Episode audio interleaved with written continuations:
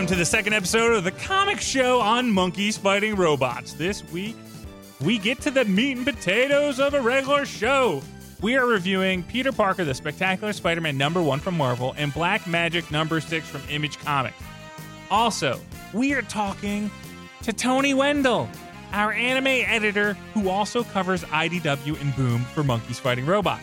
I'm your host, Matthew Sardo. I'm also the co founder of MonkeysFightingRobots.com. Joining me in the conversation is my co host, editor of the comic book section on Monkeys Fighting Robots, Anthony Composto. What's up, true believers? Uh, if you like the show, please make sure you subscribe on Blog Talk Radio, iTunes, and Stitcher. Uh, feedback is always welcome. Please comment. Let us know what you think of the show. Let us know what you, we should be reading. Let us know what you want to hear us talk about. That was like almost a pro promo by you. You're only two episodes in, and you're getting the hang of this. It's like I was made to talk. What? Am I saying your last name properly? I, I want like Composto. Like I feel like there should be more Italian in it, but the C is screwing me up. No, composto is right. That's how we pronounce it anyway. I, the proper Italian pronunciation probably is like composto or something like that. But you're right. You're not as bad as some people. Some people just add letters. I've been called composito so many times in my life, and I don't know where that I comes from. Do you just want to dive into our reviews this week?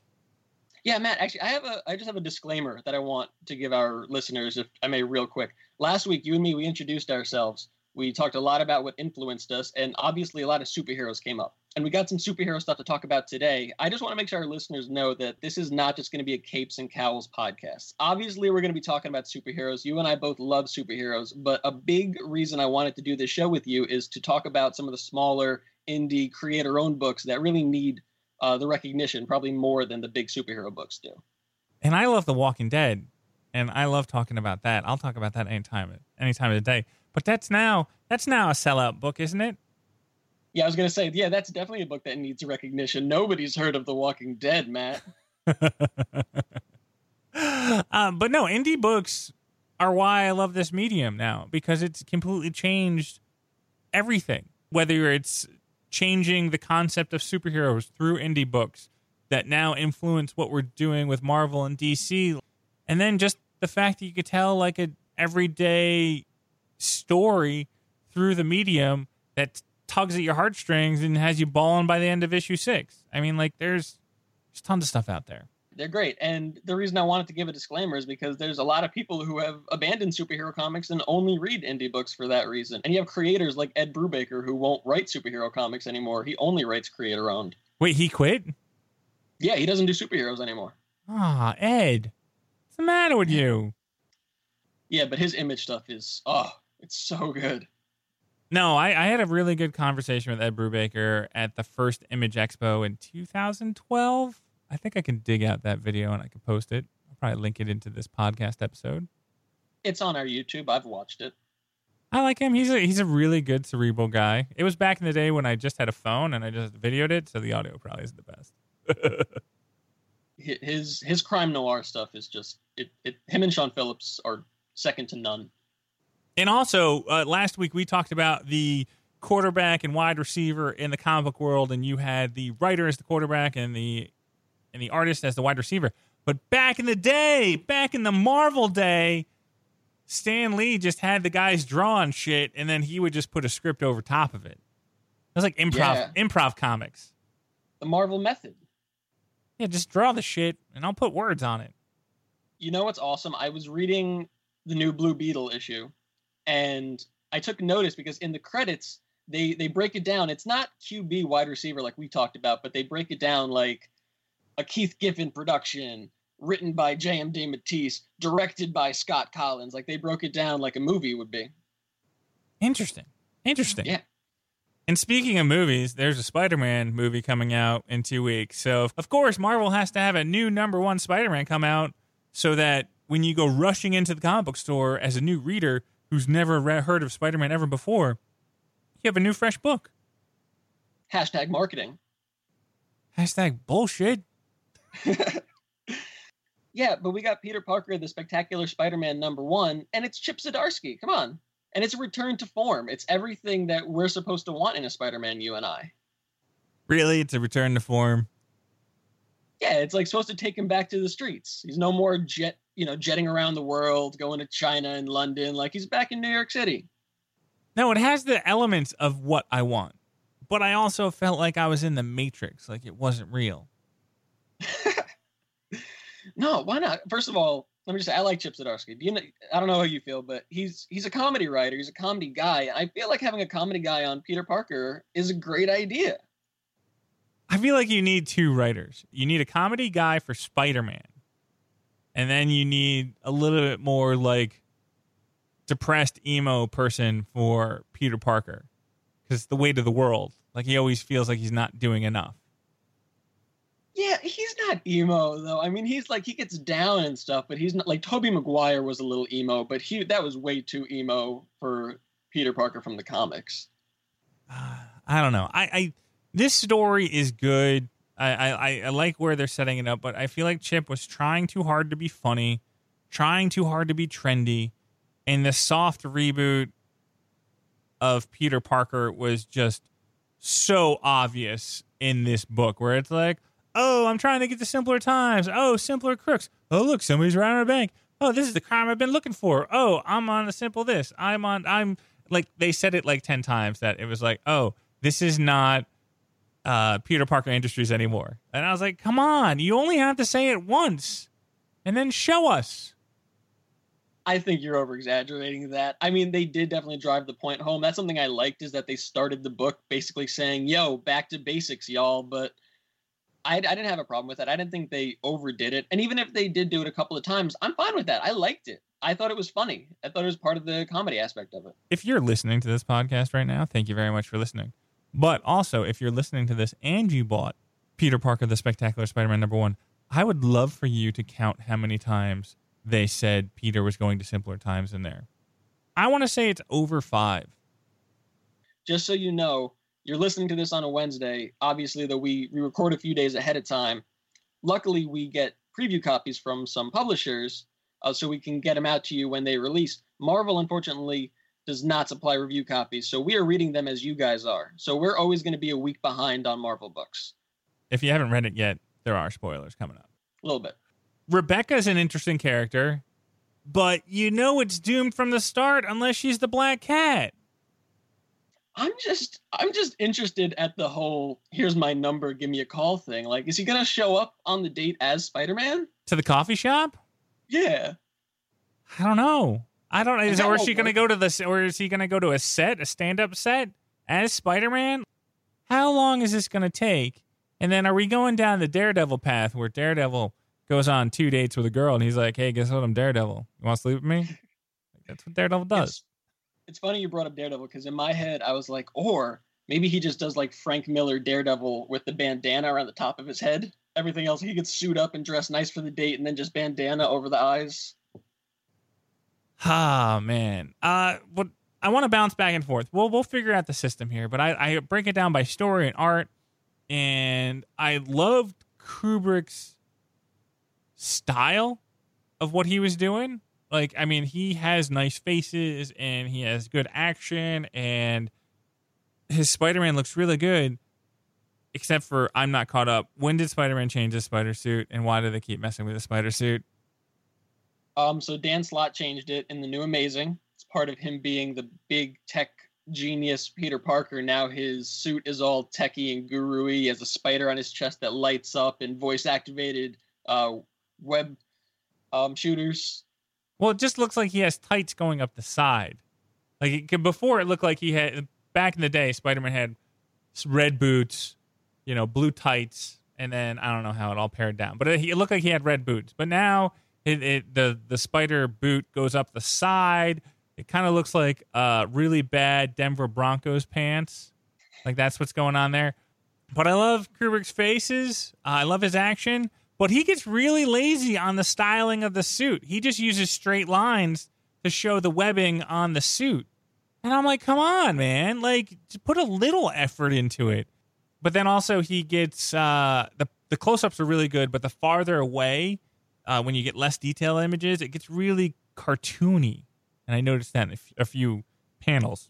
I'm looking at it right now. I mean, he's he's good. I like his work. He's he's a he's a Kubert. Kubert, Kubert, however you pronounce it, Kubert. His art is good. It's a little gritty. It's a little rough and a little gritty for a Spidey book. I like it. I like rough and gritty art, depending on the tone of the book. But uh, I I have to give it a few more issues to see uh, how I feel about it in in Spider-Man's world. I really like this. I call it sketchy. You call it rough. I like the sketchy look where it actually Same looks like, where it looks like somebody's drawing a comic book.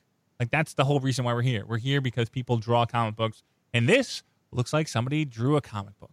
It's good. And as far as the lines that you were talking about, again, I'm, I'm looking at it right now. I'm flipping through it as we're talking, and his webbing isn't that lazy to me. Look at look at the legs. Look at the legs. Don't make me pull it up. All right, yeah, the legs the legs are a little late. They're now straight lines. Come on, what are those? Uh, a little bit, I see that. And then when he's like, even the second page when he's just sitting with what's about Human Torch, you're just looking at him like those are just straight lines. Those are supposed to be webbings on his on his suit.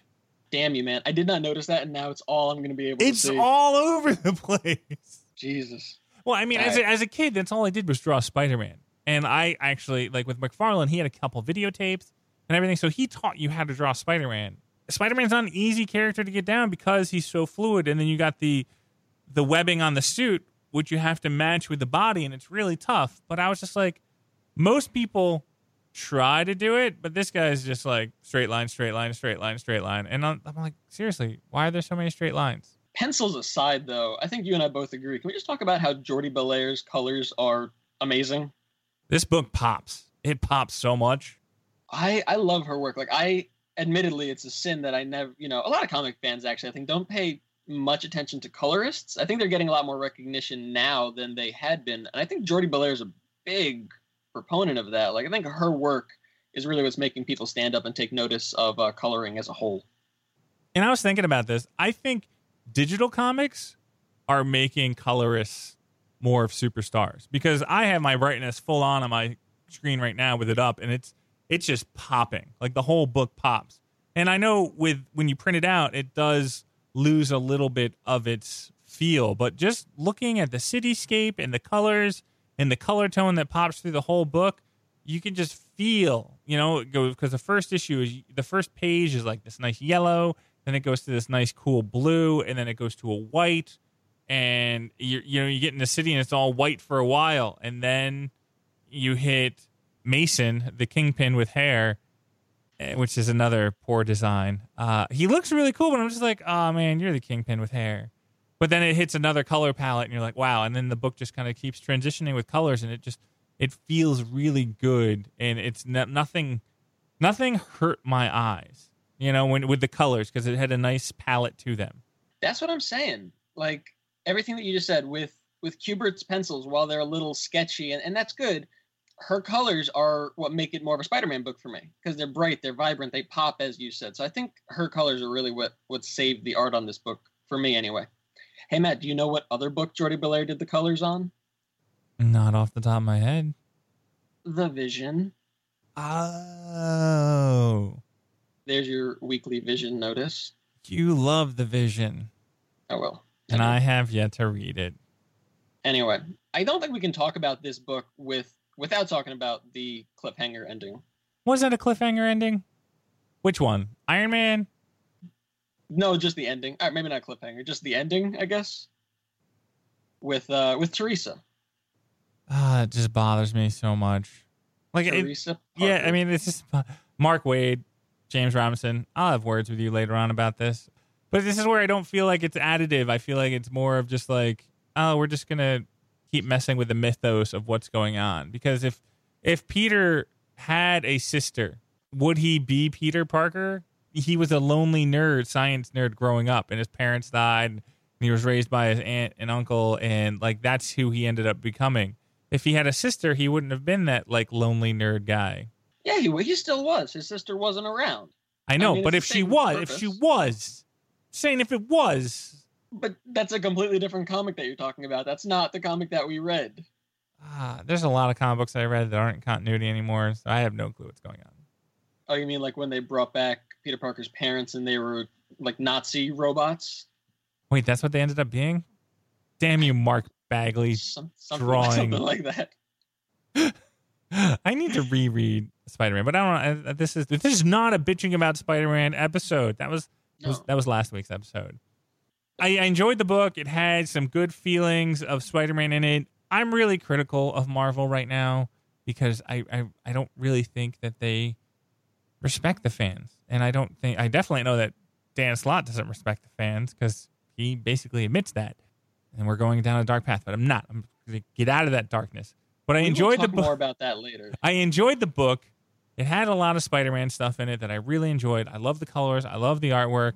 There's a few things that that Adam could fix in his artwork, but I really like Spider-Man when he's, he's swinging through the through the city. It looks really good.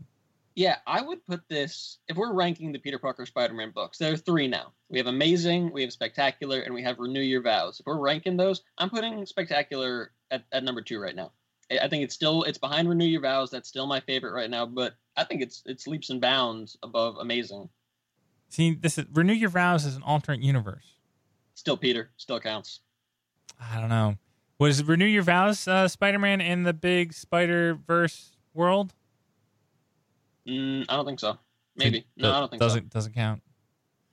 doesn't my question is, my question is, we're pretty sure it hasn't come out yet, but we're pretty sure that Peter is losing Parker Industries in Amazing. That he's not going to be the tech billionaire anymore. If he does, if that theory comes to pass, what is the purpose of Spectacular? Like this was supposed to be the grounding book, where Amazing is the the big book. But if are we just going to have multiple Peter Parker Spider-Man books again that serve the same purpose? Are we going back to the '90s? Okay, number one, it wasn't the '90s. It was the '80s where you had three books, and then the '90s. It you, continued in on. the '90s, you had a fourth book uh, going on there. But so the '70s is when they added a second book. That was Peter Parker's Spectacular Spider-Man. And in the '80s, they added Webs, which was three, because people like Spider-Man. There's a reason why he's like. It goes like Batman, Superman, Spider-Man for like the reigning three of who's the most popular superhero of all time. If they're writing good books, it doesn't matter how many books there are. That's fair. Yeah, if it's a good book, that's fine. I just feel like the more you add, inevitably some of them are just going to be like cash grabs. Uh, at some point, it just becomes, hey, Spider-Man is a moneymaker, so we got to pump out some of these books. You're not not every Spider-Man book is going to be, you know, an Eisner winner.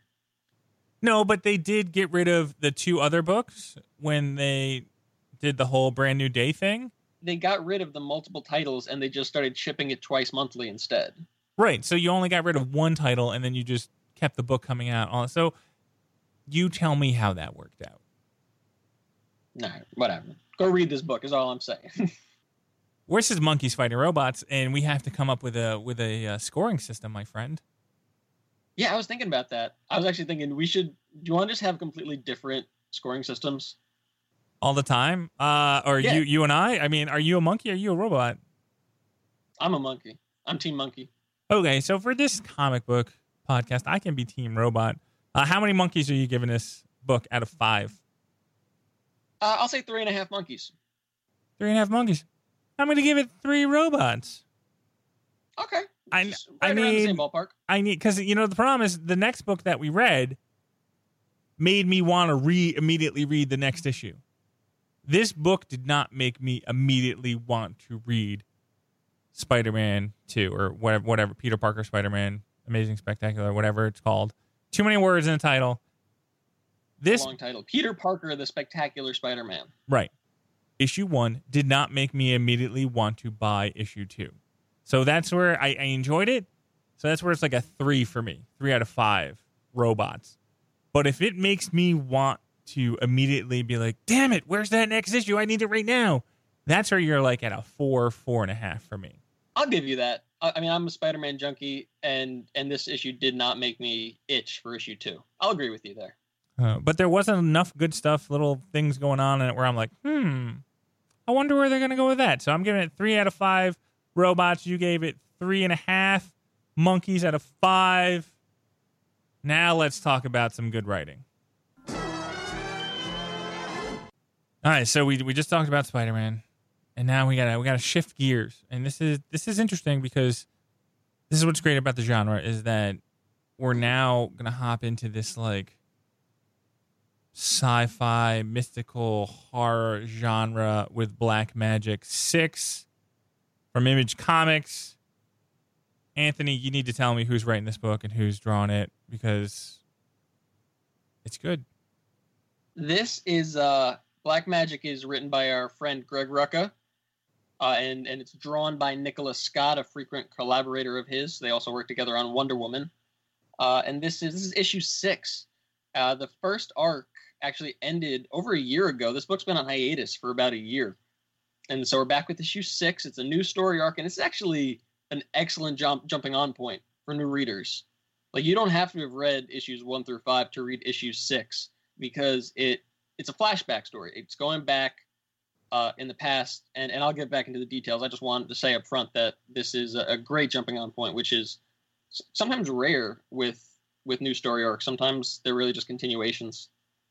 Uh, no, I uh, I have to agree with that because I haven't read one through five, but I read this and I was like, oh, I can just kind of read the rest of the book right now and, and, and go from there. And I'm sure uh, if issue seven comes out or where they're going with this storyline, it'll probably hit a point where I'm like, okay, I might need some more information. But it's only five issues back. But you don't ever get this in a indie comic book. You well, you kind of have to start from one and, and kind of move on from there. I'm sure some writers will pop up like, no, no, my comic book re- resets and you can jump on at any point in time.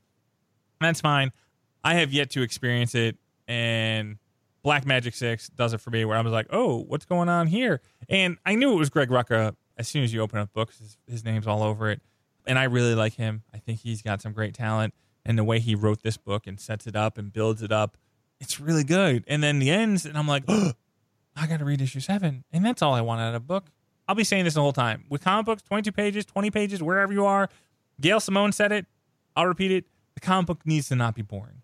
That's where you got to go. It needs to not be boring. And then the last page or last few pages has to make me want to read the next issue like immediately. Like, oh my God. Because the ones that don't, those are the ones that go to the wayside.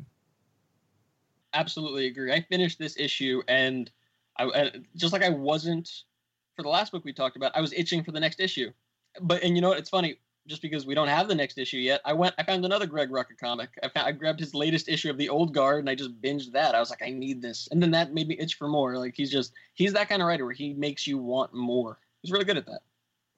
Scott's artwork, the photorealism, is really stiff though, really stiff. Oh, I like it. I think it works in the for the tone of the book. I'm a fan. I don't know. I mean, I got used to it as the issue went along but just having it there, everybody just kind of looks like a picture to me. And they don't look, I, I don't see movement in people at all. And we'll just go back to the, the Spider Man book where, like, Adam's stuff, you, like, Spider Man's a fluid character. So everything looks like it's moving, nothing looks static to me. And so it's just the, the juxtaposition of the two books. One, one looks like it's actually moving, and the other one looks very very stiff to me. But then you have Greg Rucka who comes in and just dominates with story. So that's what I'm more concerned about with the book. It's a style. You love it. I am a little off on it. Me not knowing the series, I wish the book changed to color after Ro received her past lives because they talked about it.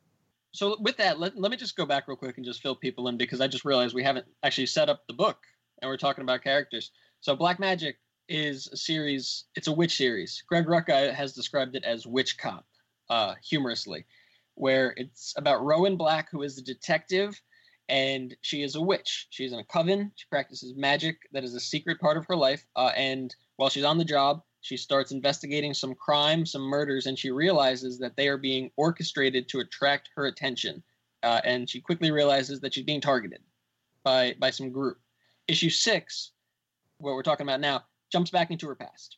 So jumps back into her past when she's a, a kid and she has her it's her 13th birthday and she is being inducted into the coven basically and there's a bunch of magic stuff going on. So there. Now you're caught up. As far as the black and white style goes, Matt, I like it. I'm going to I'm going to knock out two of your complaints with one stone right now, the photorealism and the black and white. I think and I don't always like photorealism. There are some books out right now that it just does not work for me in this book, the photorealism along with the black and white, this makes this it's a witch story. It makes it feel like an old horror movie to me. I like that. I'm thinking. I'm thinking. And because I was thinking that would I like this book if it was in color? Uh, I don't know because the photorealism of it, it might change it to where I'm like, ah, I don't like it. But the fact that they talked about how once you receive your past lives, it's like seeing color for the first time. I thought it just seemed apropos to change it to color. It's just me taking it as a single issue and breaking it down like, oh, you mentioned being a it's like, yeah, that would have been really cool that like she dips in the water, she comes out, bam, everything's in color. It it takes another element to the medium and it's like and messes with you and, and makes you more part of the story. That's all I'm saying. So they do use color, right? They they use color sparingly, usually when there's magic going on to kind of emphasize the magic. If you go to that scene where she's seeing her past lives and she's submerged, in that moment when she's submerged, there is color all around her. Uh, I like that when she leaves, it's still black and white. To me, they reference that in the comic, right? Like you just said, she tells her it's like seeing color for the first time. So there's they're equating color to magic, which they've done through the whole series. So by keeping the rest of the book in black and white, that that keeps us on the outside. We're the reader. We don't see we're we're not witches. We're not magical. We're still outsiders to this, and we're just kind of relying on these witches. So I feel like there's some definite subtext to that that that you're missing, Matt. No, I'm getting the subtext. I was the one who told you that she was 13 years old and this is 20 years in the past, and that would make her 33 now. That's the Jesus age when Jesus passed away.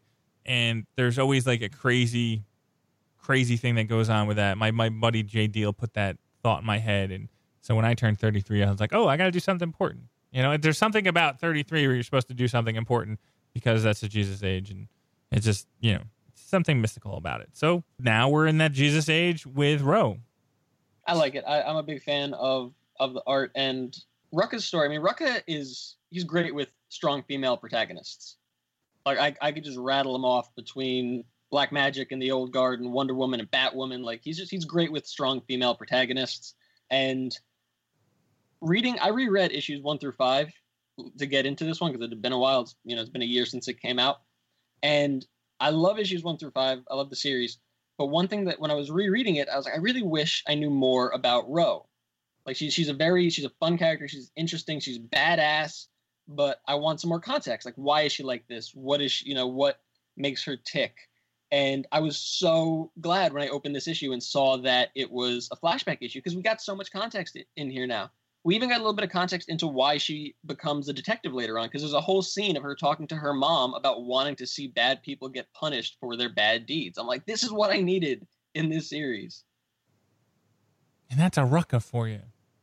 I love the pacing because it, it, it basically takes place over three months. And I love when they show stuff happening over time with, with Rowan school and like cutting her hair or cutting the doll's hair off I was a little confused on that panel. I wasn't sure if she cut a doll's hair off and then that made a fellow student's hair like get cut because I was but I mean I think it's all Ro who cut her hair. But when I was going through the panels, I was like I really like everything that's going on like cuz you you get all this emotion in the book. She gets all this all these past lives running her and she can handle it and and so you know that like there's something special about this person without saying that there's something special about this person and then you see her not handle things, but they show it to you. Like again, I'm it's because we're comparing it's because we're reviewing these two books at the same time.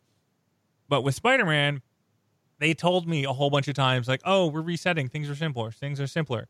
With Black Magick 6, you you you're basically shown or told things once and then it's your responsibility to remember that and enjoy the book and, and it and it treats the audience like an adult. And I think that's a, a symptom of indie comics versus big two comics as well. A lot of indie comics are like that, where they they trust their audience, whereas a Marvel or a DC, just for again for marketing and sales purposes, they they need to kind of handhold their audience a little bit more. I think. Uh, my head hurts, and this is why I'm a robot on the show.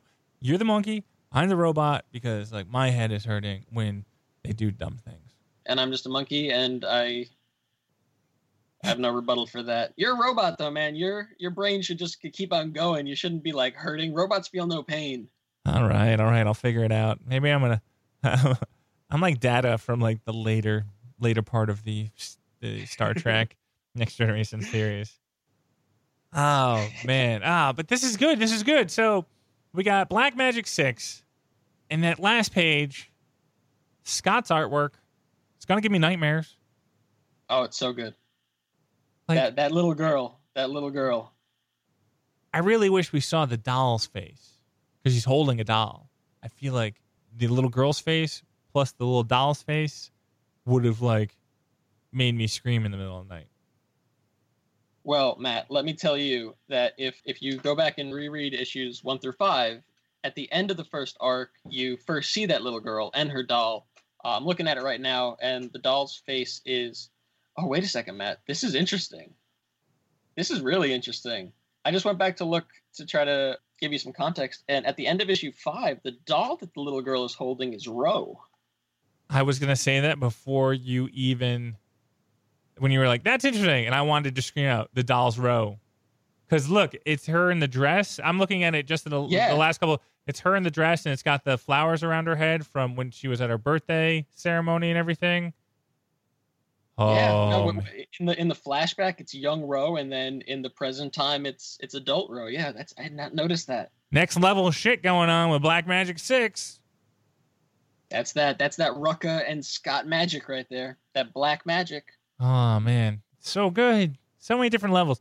And this is where I like where you just get to talk about it and you break down the book and you're like, "Hey, did you see this? Did you see that? Did you see that? No, I didn't. Oh, did you see this? Oh no, this is awesome. So good. How many robots? This has got to be. I'm not a fan of the artwork. I'm not. It'll grow on me, but I'm not a fan of it right now. And I'm a hard grader, so I got to give it. It's it's like four robots, four to five robots. I'm really tempted to give it five monkeys. I'm really tempted to give it five monkeys. Um, I've I yell like I, yell at every reviewer that ever works on monkeys fighting robots because they'll review a book and they'll be like five out of five monkeys, and I'm like, is this the best comic book you've ever read? And they're like, no. I was like, why are you giving it five out of five? Like, is this the best comic you've ever read? and that's why and that's why I'm resistant to do it because sometimes I just get a little bit overwhelmed. So I'm not going to do it. I'm going to give it. I'm going to say 4.75 monkeys All right, because it's really fine. it's really good. But I'm not going to say it's the best book I ever read. But I'm I'm going to give it 4.75. But it out of does get you from you because you've read the series. You're pumped now. Yeah, absolutely. I'm so glad it's back. Oh man, this is good stuff. I want to know you out in the internet, people. What are you reading, and what do you like? And you can be on Team Monkey or Team Robot, but just tell us what you're reading so that we can pick up those issues and start chiming through on what you're reading as well. So if if you like the books that we're recommending or we're reading, tell us what you thought of them. Uh, if you're reading something else, definitely tell us what you are reading and what you think of those, and we'll peruse those pages, whether it be digitally or in the real world.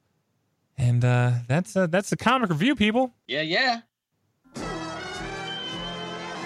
Each week, we want to bring you an interview either from a beat reporter from Monkeys Fighting Robots or a comic book creator. This week, we have Tony Wendell, our anime editor. He also covers IDW and Boom. Tony has 416 articles under his belt and has been with us since August of 2015. Tony, welcome to the show. Thanks for having me. Tony, this is our first time having a beat reporter on the show. It's episode two. We're super excited. What are you talking about? You talking about Boom or you talking about IDW this week? I'm talking about Boom because uh, I got to give a proper goodbye to Kong of Skull Island. It started off uh, powerful and ended just as powerful. It ended up uh, thinking it would only be a six issue miniseries and ended up doubling its amount and getting 12 issues. I was a huge fan of the movie from the color palette, that orange color palette, uh, from all the monsters, all the mythos that they incorporated in that movie. It got me super jazzed for the monster universe. What did Kong Skull Island, the comic book, do over those 12 issues? You said it yourself mythos. It gave Kong more mythos, which is what he needed. Everyone wants to remake the original, remake the classic black and white King Kong, which is a, a phenomenal movie. But Kong as a character and what he's gone through, his mythology, is not nearly as wide in terms of what people can expect from it as Godzilla. between what we can expect in the new MonsterVerse pulling from the Godzilla side, there's a million different foes, characters they could bring in going forward. You don't have as much that with King Kong. So much like how Skull Island gave him a new side of mythology, the Kong of Skull Island comic went even further and showed a prequel to how Kong got to Skull Island. Wait a second. Kong was not on Skull Island to begin with? Nope. Son of a bitch. Now I got to read it. I remember those first few issues paid a lot of attention to the the people, the general people. Did that carry through the rest of the series? Did those characters get developed real well as well? Oh yes, especially the uh, main female character who, because just the summary of the first issue showcasing the kind of world, Matt, that is developed here in Kong. You are introduced to an ancient race of people who communicate and work with their Kongs to put them into gladiatorial combat against one another. My mind is blown. Carlos Magno was the the artist on this book. What, how was it compared to the movie? I mean, because it's CGI. I mean, these are all drawn characters too. So I mean, like, what what did it look like compared to the film? Grittier, which is saying a lot, especially with all the insane deaths we had in the movie and the bloodshed that was there. But trying to take it a step further, he made the different demons, as they called them, the like these type of reptiles that the Kongs would have to fight to protect their uh, owners and their their human companions from being eaten are savage in nature. I mean, all of them are drawn with a look like, you know, just as scary as the original raptors in Jurassic Park. That look of pure bloodlust in their eyes. And did they stick with the same monsters, the snake with two arms? Yes and no. Uh, those uh, showed up, but they also had different variations of dinosaurs throughout.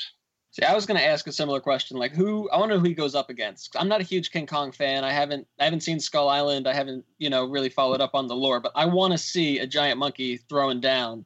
Like, I can't wait for King Kong versus Godzilla how how do those fight sequences how do they execute in the book? Is the art like awesome? Is the pacing good?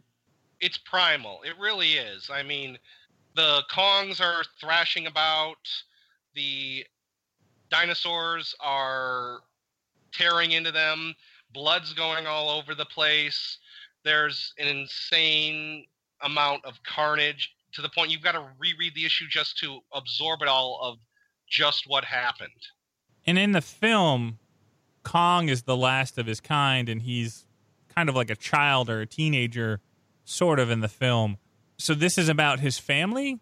Yes, this is about him, his family coming to Skull Island because the humans that worked with the Kongs beforehand had a relationship of of the gladiatorial, but they also worked with one another. But their home island was about to be destroyed by a volcano so they had no choice but to emigrate the skull, despite the fact it's crawling with dinosaurs that want to eat everybody.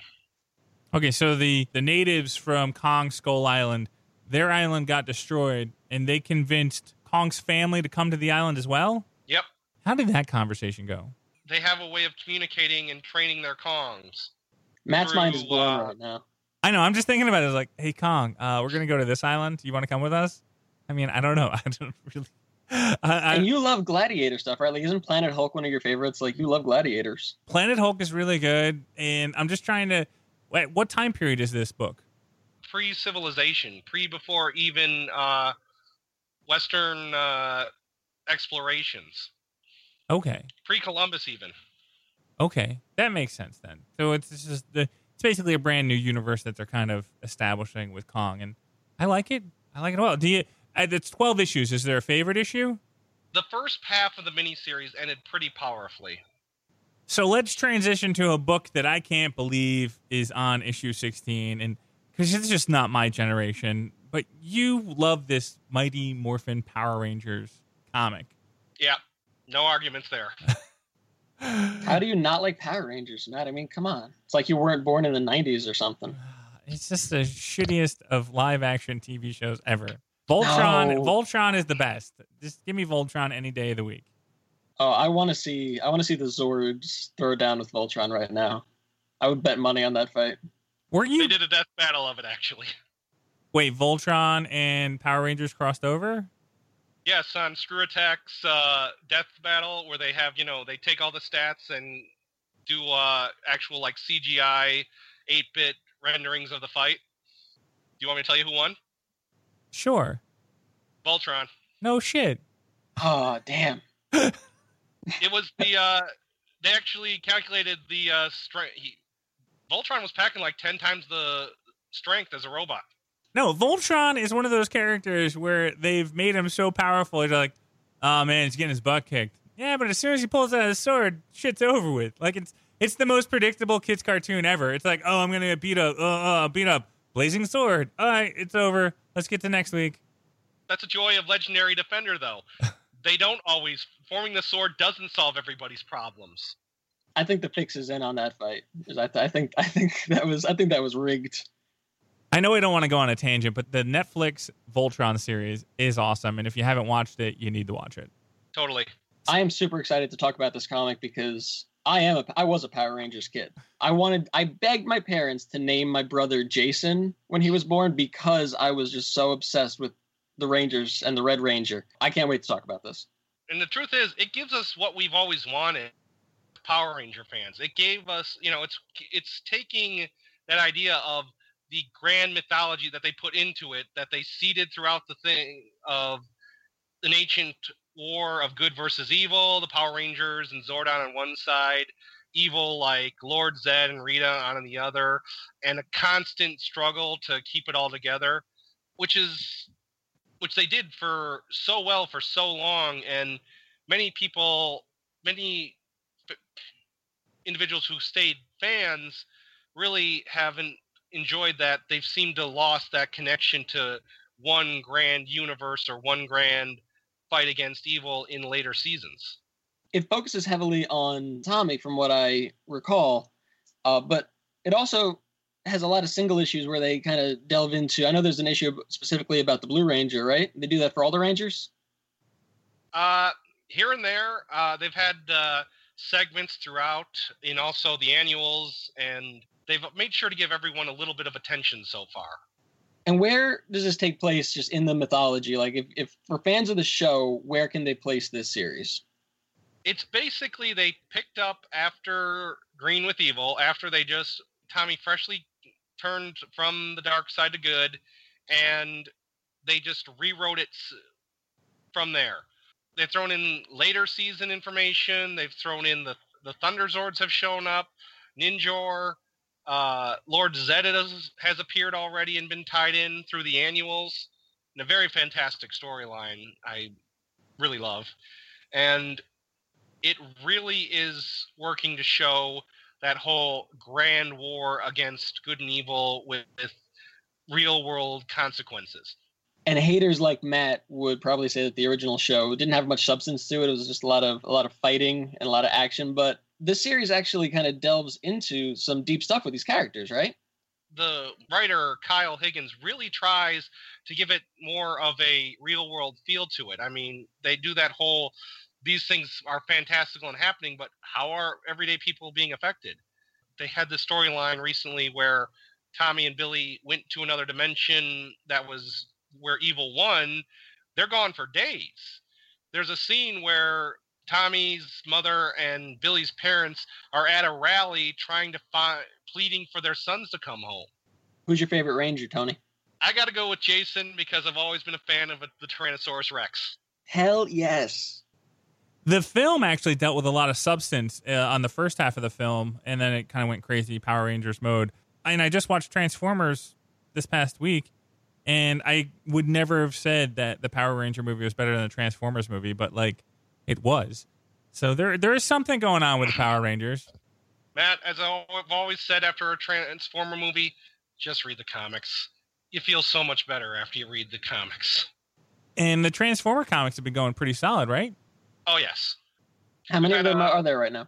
Unfortunately, we'll be losing uh, Till All Are One, with uh, which was helping to deal with the Cybertron side of a Transformer storyline, while we had uh, Optimus Prime dealing with uh, the Earth side, Earth, and Optimus dealing with uh, the idea that he's now brought Earth into the Cybertron world of nations or Council of Nations, whatever you want to call it, and basically having to deal with humans not liking the idea that you know alien robots just said you're part of an organization whether you like it or not.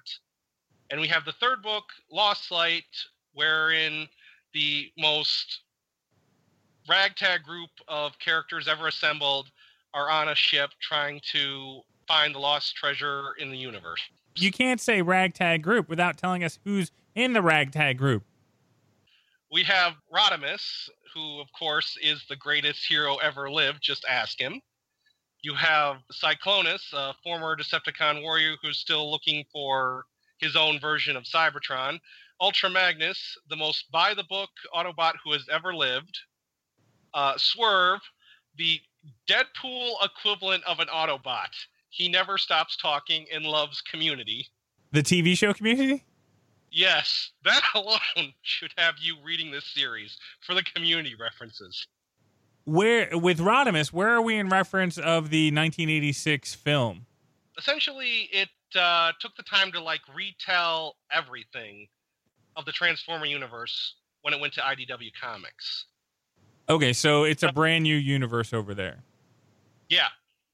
I mean, they've taken so much time to explore the backstory and different elements of the of uh, the Transformers. They have only made brief mentions of the Quintessons. They haven't even been fully expanded on their importance in the Transformer mythology yet. And it's been like over 200 issues. Interesting. Tony, you're like a great guest right now because you're straddling the line between Matt and myself. You have all the old Transformers references that are perfect for Matt, and then you got the Power Rangers stuff for me. It's like you're you're you're the bridge between Matt and me. I do what I can for the people. What are you reading this week?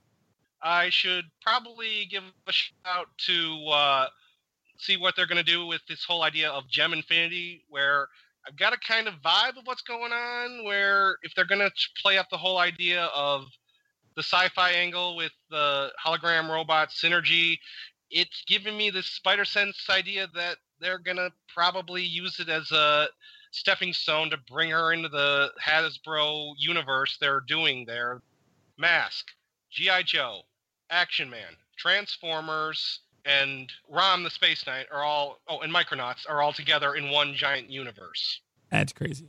And frankly, I'm a little worried. They just did Revolutionary Revolution, which did all this, uh, putting all, tying all the storylines together. Optimus, uh, Optimus inducting the world into Earth into the Cybertronian High Council of Worlds. GI Joe obviously having a problem with uh, robots saying Earth is now part of this council. Rom the Space Knight coming in and revealing that the his enemy, the Dire race, have been masquerading as people, some of high importance. It was happened very fast. It's only now getting unpacked, and apparently, come August or September, we're having First Strike, wherein Earth will finally sit down at this Cybertronian Council of Worlds, but Cobra will attack in response because they don't want Earth to join it, and when it's all said and done, apparently several books will be merged and canceled. G.I. Joe and Masked will be canceled in favor of G.I. Joe and Masked. And Rom and the Micronauts are going to be canceled to become Rom and the Micronauts.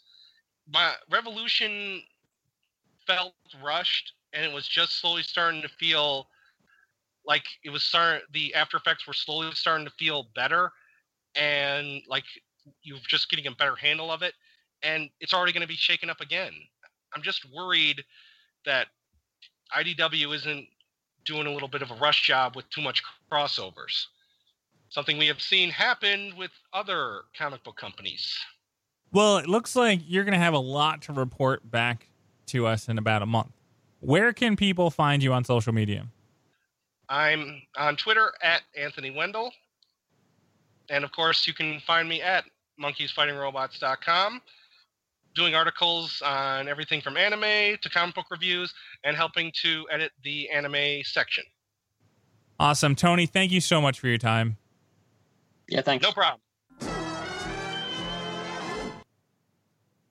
If there's a soapbox of a soapbox to get on, it is the third segment of the comic show industry news, where we talk about the news that is happening in the comic book industry. And Marvel Legacy variant motion animated covers came out on Friday, and we were all blown away by them. Not really. Yeah. Marvel, as they said in their many, many press releases that they sent out on Friday, they're changing the industry. Nothing will ever be the same. Do you know why? Because they have variants. That's so that's so revolutionary that they have variant covers. I don't understand the whole point of the homage covers that they were doing because when you're building a universe or you're trying to give the readers what you want, like the readers want a good story. They don't want you to be like, hey, you remember Avengers annual number three, where we had the Avengers hanging and there was the high evolutionary beating them up? Well, we're going to do a different version of that cover. Because that just annoys me. As a person who respects the legacy, like redoing old covers pisses me off. Yeah, and it's it's nothing new. It's not like no one has ever done homage covers before. Marvel's done them before plenty of times. Um, to me, I'm gonna I'm gonna break this down step by step. First of all, that they built this up so much that they sent out press releases saying, "Hey, stay tuned for tomorrow because it's going to be a big day for Marvel Legacy," and then they just come out with variant covers. A that the, you, you don't build it up that much if if it's just variant covers. B, I don't know about you, I got six different emails from Marvel PR on Friday, and they were the same email over and over and over again, just with a different cover attached. And I just I feel like this was just a misfire on the marketing team. It was a misfire in the marketing. The, I mean, I can talk about marketing and how to market properly. Nowhere did they say hey, go to these different websites at this time or that time or this time or that time as we release new information about it. So we as a viewer or as a reader, you were not involved in the scavenger hunt or had any clue what was going on in the scavenger hunt for Marvel Comics and the legacy. So that's the first fail. Two, putting it out to these special websites just pisses off every other website that covers comic books. Because you're like, oh, I got to link back to this guy. I got to do this, blah blah. Marvel and DC always do this, where they'll they'll give the actual news to one place first, and then they'll send out a press release later on. That's the bulk of everything, whether it comes with movies or this or that. It it always bothers me on the who gets the information kind of thing. As a, as a journalist, you're like, okay, who do I have to suck up to? Where do I have to be? like you were saying, they just they didn't communicate any of this properly. Like, and they didn't communicate what we were going to be getting. And even when we started realizing that it was variants, they didn't say, "Oh, but pay attention because we're going to be announcing a few new titles in here." Like they just kind of dumped everything out there. Compare that to like how DC did Rebirth, and we can go into that. You know, comparing the two, but like DC, they were super vague.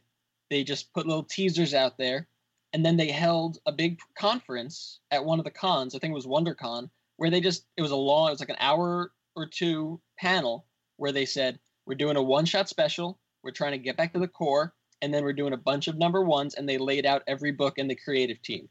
It was it was super organized. We knew exactly what we were getting. Here, Marvel's just like, here's this legacy thing with a teaser image, and then they're just asking us to piece it together on their own, on our own. And there's no mystery to where like there wasn't any letters or anything that spelled anything, or there was no gotcha moment at the end where it's like, okay, when we get to the final email, what's going on, or the final press release, or the final cover, we're like, oh, Spirits of Vengeance. Like that's what people were super excited about, I guess. I don't know. Can we just say, I guess there were like 52 legacy books revealed. And by the way, 52? Really? Are we are we digging at DC that much right now? Uh, I guess there were 52 legacy books talked about. Of those books, like six of them are all I mean all but 6 of them are just books that are already going on. So it's not like they're revamping or relaunching books. They're just they're continuing the books that they're currently doing. And out of those 6 books that are quote unquote new, two of them are just basically changing the title of existing books. So now we're down to just 4.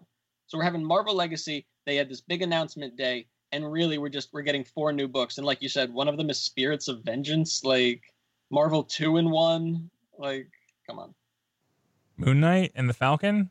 Those are the four. Yeah. Those are the four Yeah, Mo- new books. yeah and moon knight who i love is again he doesn't have a book right now but he had one just end like a month or two ago and the falcon i mean again the falcon he has a book right now but he's captain america but i guess he's going back to the falcon so again yeah the falcon and moon knight are kind of continuations so we're down to two two new books And this is where I'll agree with Scott Snyder when he talked about it. Moon Knight's one of those characters that should just do 12 issue books and then do another 12 issue run. Like it it has a following, but it doesn't have a big enough following to where you're going to get the book for a long period of time. I think you only need to look at the last couple of years for proof of that. I mean, Warren Ellis's Moon Knight was amazing. Jeff Lemire's Moon Knight was amazing, and they were just two separate stories. They were isolated stories. I, I want I want a Moon Knight story that you can put, pick up in like a single hardcover volume and just devour that. Uh, you- I agree. And then Spirit of Vengeance, I'm always like, okay, why don't they just do Ghost Rider and then just have the rest of the crew in there? I don't know. Is there a new Ghost Rider too? Did I see something about a new Ghost Rider? My brain was fried by the end of that day. Well, there's the guy who's in the car now, Robbie Reyes, and then and Johnny that, Blaze. Johnny Blaze. And then you have the guy from the 90s. Where that, that was like my Ghost Rider. Because Johnny Blaze was the original 70s Ghost Rider. Then there's a guy in the 90s. And then you have the guy with the car. I, again, bad ideas. Just who is the editorial staff that's like, hey, I know Ghost Rider is supposed to be awesome with this motorcycle and everything like that. But uh, thinking, why don't we just give him a car? And I'm like, That's the Ghost Rider from Agents of Shield. I think. Are you still watching Agents of Shield? no. For the love of God, They- no. Oh, dude, this season was actually good. No, this season came back hard, and uh, they, they they did. They used Ghost Rider he, in the car. Robbie Reyes. He was pretty badass. No, he's good, but the whole point of Ghost Rider is the motorcycle. It's like I'm trying to think of like another superhero that they could they that they've taken away. It's like Hawkeye using a sword instead of a bow and arrow. I'm pretty sure the point of Ghost Rider is the flaming skull head with the chain, and I think Robbie Reyes still has that.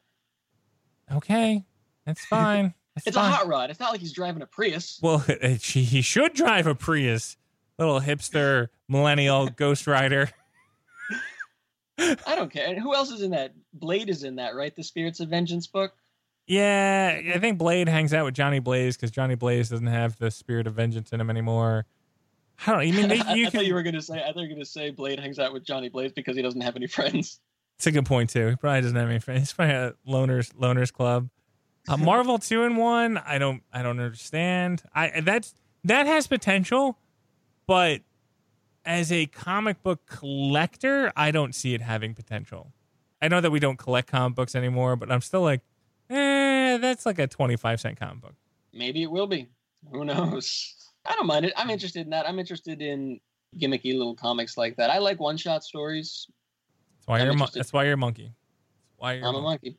I'm a simple man. I'm a simple man with simple me- needs. They got the thing in Human Torch, I think, on the cover of issue one. So we're we're still not bringing back the full Fantastic Four, Marvel Legacy, but they're still not bringing back the first family. Nope, bullshit. And I, I was saying that Boom, since 20th Century Fox just invested money in Boom, Boom should try hard to buy the Fantastic Four from Marvel. This is a family podcast, so I can't say the four letter word that I'm thinking about right now. But you know, forget that. No, man, come on. It's a Fantastic Four. They're Marvel's first family. How you gonna take them away from Marvel? Either It- Marvel or nowhere. It would no, no, no, because then you'd shelve the characters. There are two, there are four characters that are amazing, and you can easily. I could write this comic book where they're like, "Oh, Reed's working on something," and he's like, "Oh no, shit's breaking down," blah blah, and then they just like disappear, and then they just open up in the Boom universe. You got two characters that are amazing. First of all, you got two, you, and and they're still around. You got two, and then the two that no one cares about are gone. So I'm, it's fine right now. I'm just No, saying. it's not. It's not fine. Like, this is going to be Marvel is one of those companies that when things get hard, they blame it on things getting hard as opposed to finding people with talent that can write better. They're like, oh, it's too hard to have Peter Parker and Mary Jane married, so we're just going to dissolve it. Oh, it's too hard to write the Fantastic Four, so we're going to just get rid of it. That wasn't about being hard, man. That was some that was some petty movie BS. There was movie BS, but it was also they couldn't find writers to write Fantastic Four in the modern era. And I don't know what that is. Once the Guardians of the Galaxy came around, Marvel shifted their priorities and stuff like that. But instead of finding people with talent to write books that are hard because these are characters and like you can you, you keep working at it, they decided to just shelve it. And I I I I, I blame them. I blame Marvel. No, you know, I agree with you. And actually, you, you just turned me around. I just I just poo pooed on the Fantastic Four a little bit, and uh, you turned me around because some of my favorite comics are examples of that of, of great writers taking previously boring characters and making them amazing. I love Geoff Johns' Aquaman run. He made me an Aquaman fan. I want to go back and read Aquaman from the old days now. Uh, he did the same thing for Hal Jordan Green Lantern. I know you're a big fan, but he he died out with the fans, and Geoff Johns was able to bring him back. Even Marvel's done it before too. They did it with Hawkeye. Matt Fraction and David Aja did that with Hawkeye. Like you're right. If you get a good creator on that team, and you turn a boring character or a boring team into something amazing, I'm sold. Now I want that. Now I want a, a great Fantastic Four book. Right, and Hickman's run on Fantastic Four was really good. It was really yeah. good, and then they kind of became I forgot what FF after Johnny Storm passed away. Like I, I still don't believe in killing characters off. That just bothers me. But that's a whole nother story. But like the the issue right after Johnny Storm dies, where it's a silent issue with the Thing and Hulk and Thor, just letting the Thing get his emotions out, is just brilliant. And it just there are some brilliant concepts out there. I don't know what the concept would be with the Fantastic Four to make them more relevant. You know, for me, shoot them into space. Shoot them into space and just have them become like new Star Trek or something like that. Like, hey, we're going to go, whatever the issue is, we're going to go fix it and just start inventing new characters. I mean, that's what Fantastic Four did really well was invent tons of new characters when it first came out. The Inhumans and all the craziness that Jack Kirby did. Just Silver Surfer, Silver Galactus. Surfer, Galactus, all that stuff. Just be like, hey, we want to do the next generation's like Jack Kirby esque Fantastic Four. Let's get out into space and just create some crazy wild shit.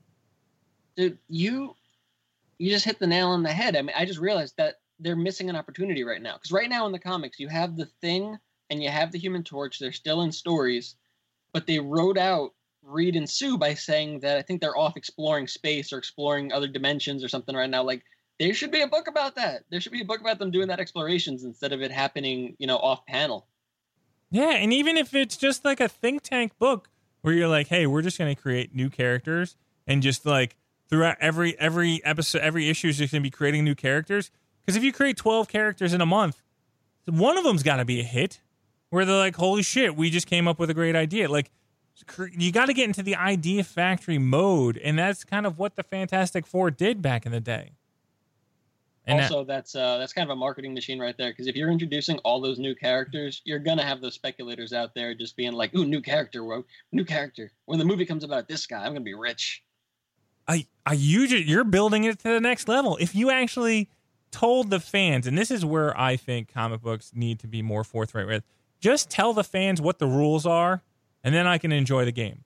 But if you told fans ahead of time, like this is the mission of the Fantastic Four we're going to go out there and we're going to create new characters. We're going to go find new characters, create new characters. And this book is just going to be like the new invention of some Marvel history. That's where the speculators will be like, oh shit, I have to buy multiple copies of every issue because issue one might not come up with the best character, but issue four, once you get the brain thinking and moving and going and like people are like okay what can we do what can we do and it would it would excite writers to create history you just went full star trek dude you were like this is the mission of the fantastic four it is i'm so mad now because they're not doing it So we just fixed Marvel Legacy. I did. Um, and that's we what just it, solved it. that's what I, that's what I do well. If you like this podcast, this is what I do on the movie show. Is I just shitty movies. I come up with two sentences and I fix the whole entire movie. Hey, hey, focus on me. I'm I'm, I'm gonna blow your mind away. I know. Did you see Transformers? No, I didn't. Okay, it's a shitty movie. It's a shitty, shitty movie. But there's this like U.S. government that they're kind of under under the fold of everything like that. And if they just made one mention that that was GI Joe, I would have been like, "Holy shit! Holy shit! That was the crack I needed to make this shitty movie awesome." I love doing that. I did that with the Mummy when we saw I saw the Mummy a couple of weeks ago. I figured out how to fix the Mummy. That's another just craptacular movie. How'd you fix the mummy? Well, it's not. Fi- it's it's slightly fixing the Mummy. It, it's all of that shoehorned Doctor Jekyll, Mister Hyde BS in the middle of the movie. You you cut all that down. You don't tell me who Russell Crowe is. You don't tell me where they are. You don't tell me any of that stuff. You just do it super vague. And then at the end of the movie, post credit scene where this kind of candy belongs, you go back to that lab. Then you have him walk through the hallway. That's when you see the Dracula head. That's when you see the creature from the Black Ah. hand, Black Lagoon hand. Uh, and then he puts his hand on that scanner, and then it reads Dr. Jekyll up across the top. And that's how you do it. I like it. I like it. No, editing is a key component of filmmaking or comic books, and this is why I'm going to compare comic books and film because th- they're pretty much the same exact thing. One one of them has an unlimited budget. One of them has a production budget. So I hold comic books to a higher standard since they have an unlimited, an infinite amount of special effects budget. Yeah, it's just uh, and we just spent you know this this segment you know kind of tearing apart Marvel Legacy, and I'm not going to apologize for that because I thought it was poorly executed. But I will say we have a few months until Legacy actually hits. Uh, we have a few months, so I'm willing to see what happens until then. Maybe Marvel will surprise us. You got San Diego Comic Con coming up. You got a lot of big conventions starting to come up. So they're going to release more information. It'll be interesting to see what they release. I just need to know teams of who's working on which book. And because, like we said last podcast, DC, I feel like, has the better writing staff right now. And Marvel is a little lagging. So they're going to have to dig deep and find some guys who can come up with some new stuff. And this could be the dawn of a new era for Marvel where they find those guys and you're like, oh my God, this is the next Jason Aaron. This is the next Geoff Johns. Like, and we were here when it started. And that's a great time to be. Yeah. And Marvel's not pulling their punches either. I mean, Jason Aaron is writing the Marvel Legacy one shot, so they know where their strong hand is. Um, Yeah. But I agree that that that they they do need to deepen their talent pool. I think they just they need to take chances. You know, I feel like they're they're, they're too afraid to take chances sometimes. They are and there aren't. I mean, I feel I, it's it's weird because I mean they just like changed the whole universe of Marvel to make it more diverse, and which I appreciate. Yeah, that's true. That is true. Um, it's yeah, I don't know. It, it, it's iffy. It's it's like you just said. You know, they, they're afraid and then they're not afraid. They really do. It, it's funny how similar this whole legacy thing is to DC Rebirth. It's very DC Rebirth. It's like, oh, we're doing a one shot, an oversized one shot, and we're gonna get back to the core of the characters. And Wally West is coming back, but not that last part. They didn't take that. they forgot to take that out of the email when they copy and pasted it. DC they committed to it hardcore. They were like, we're we're rebooting everything at number ones, and they even they really made it seem like it was for the fans. DC, right? They were just like, we're all of our books are going to be two ninety nine. We want it to be our our eighty page one shot is going to be two ninety nine, and Marvel's just like, we have a fifty page one shot and it's five ninety nine. like, It's I- I weird. It's it's weird, but I'm again I'm excited to break down Marvel, DC, and the in- independent books with you because yes, episode two was amazing. it was. This was great, and, and this is this is going to be our normal format. So it's it was uh it was great trying this out, and I'm I'm I'm, I'm glad we did. it. I'm looking forward to doing this every week with you. Hi, Anthony. I'll talk to you next week. See you, bud.